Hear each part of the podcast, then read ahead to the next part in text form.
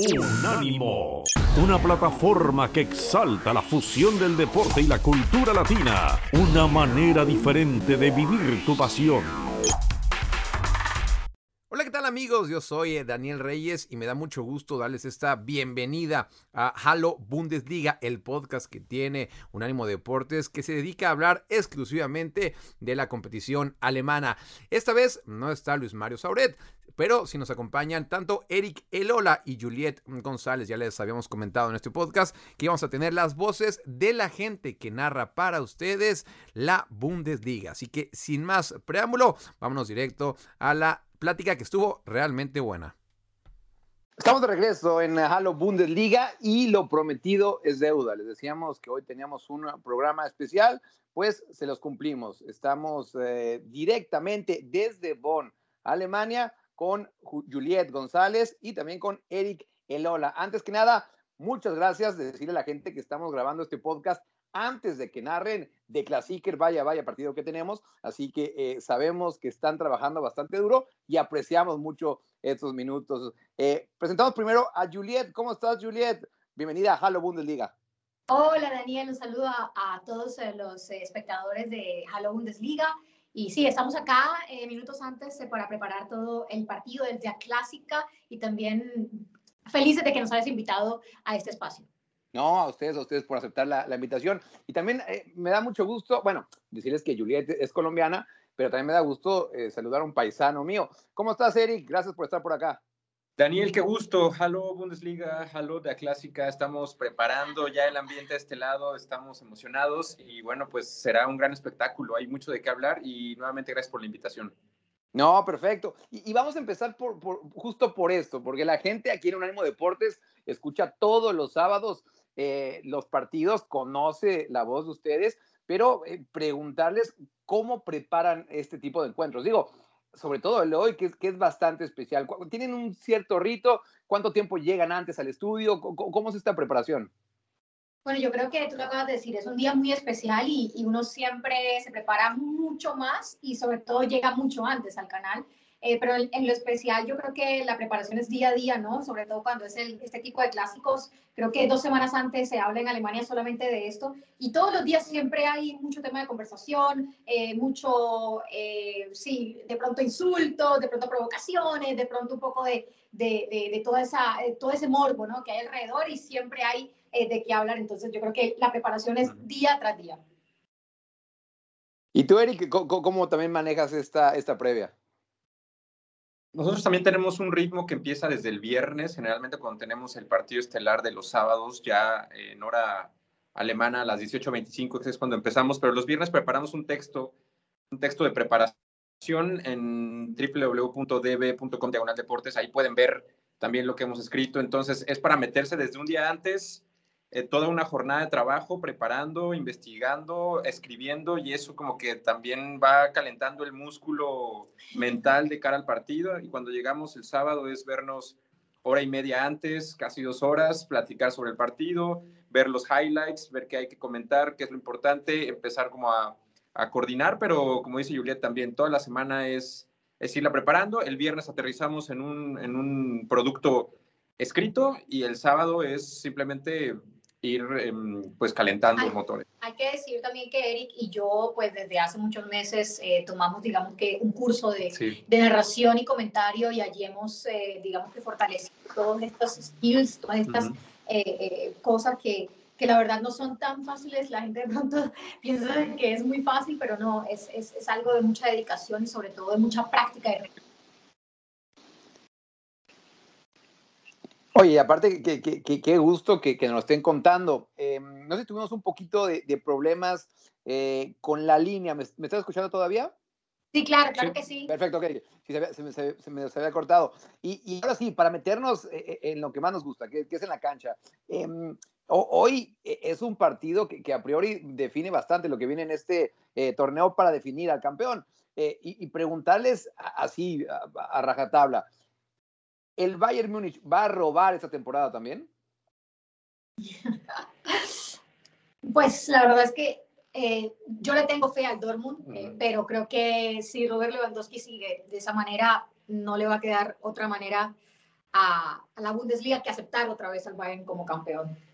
Sí, estamos a un punto de distancia, ¿no? Que es parte de, de lo que calienta este clásico, solamente un punto, uno y dos buscando la supremacía de la Bundesliga. Eh, a tu pregunta, Daniel, yo creo que esta es una oportunidad para que el Dortmund justamente dé ese, ese golpe de autoridad, sí, y de otra forma, pues el Bayern, sabemos lo que, lo que es el Bayern, entonces la localía también tiene un papel el día de hoy, pero hay que decirlo por la cuestión pandémica, pues se, va, se ve mermado, ¿no? La, la vibra en la cancha entonces creo que es crucial lo que puede pasar de aquí en adelante entre estos dos equipos, pero tenerlos a un punto de distancia habla de que no es un Bayern que esté robando como tal la liga, ¿no? Creo que todavía se están ajustando muchas cosas a nivel de entrenadores. Hay pues el propio Nagelsmann Rose, es su primera temporada con estos equipos prototipos, entonces em, habrá que esperar todavía un, un, par de meses más, pero al menos el día de hoy creo que es clave para las aspiraciones de los dos en, en la Bundesliga. Y no hay que olvidar también que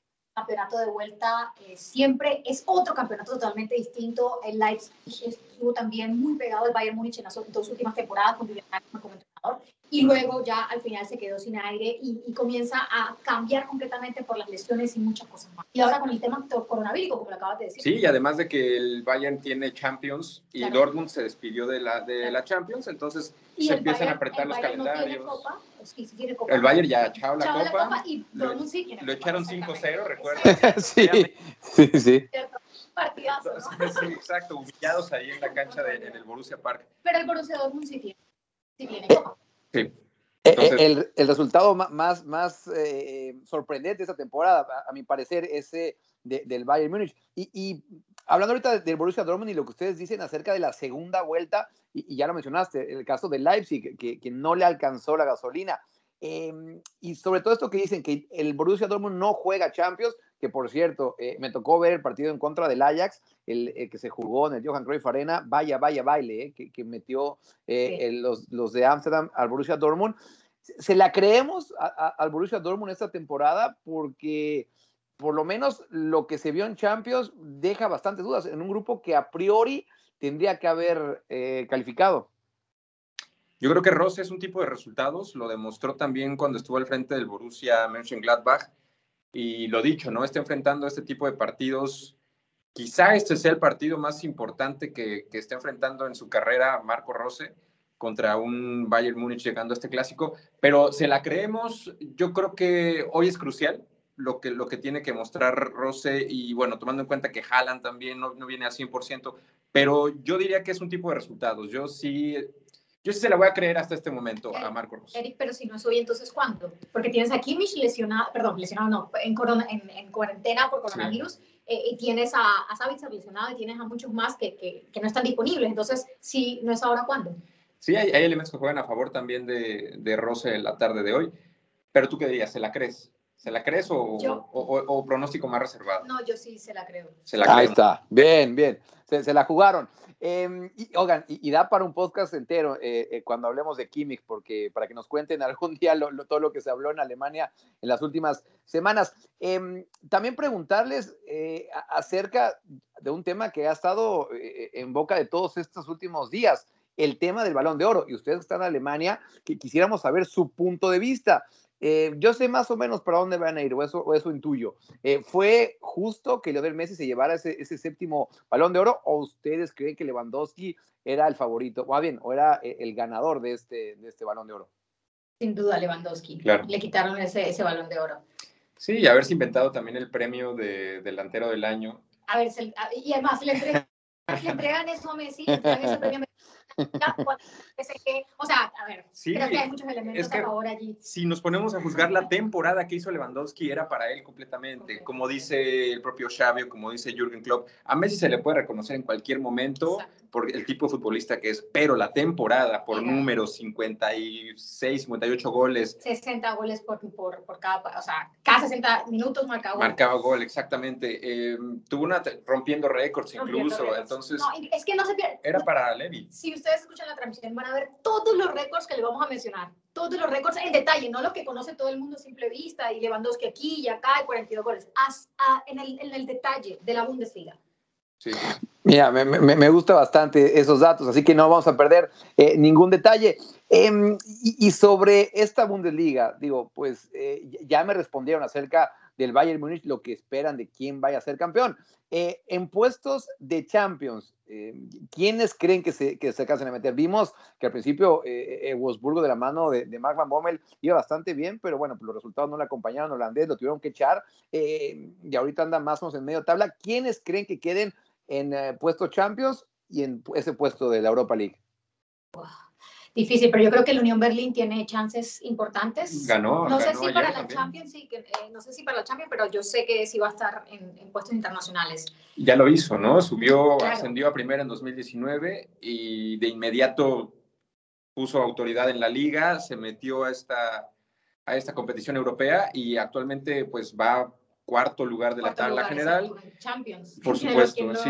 Sí, entonces creo que el puesto europeo de la Unión Berlín se ve bastante factible, está ahí. Para Leverkusen también. Leverkusen también viene jugando muy bien. Puntuando con unas estadísticas interesantes también como mejor ofensiva, también acompañando al Dortmund y al Bayern.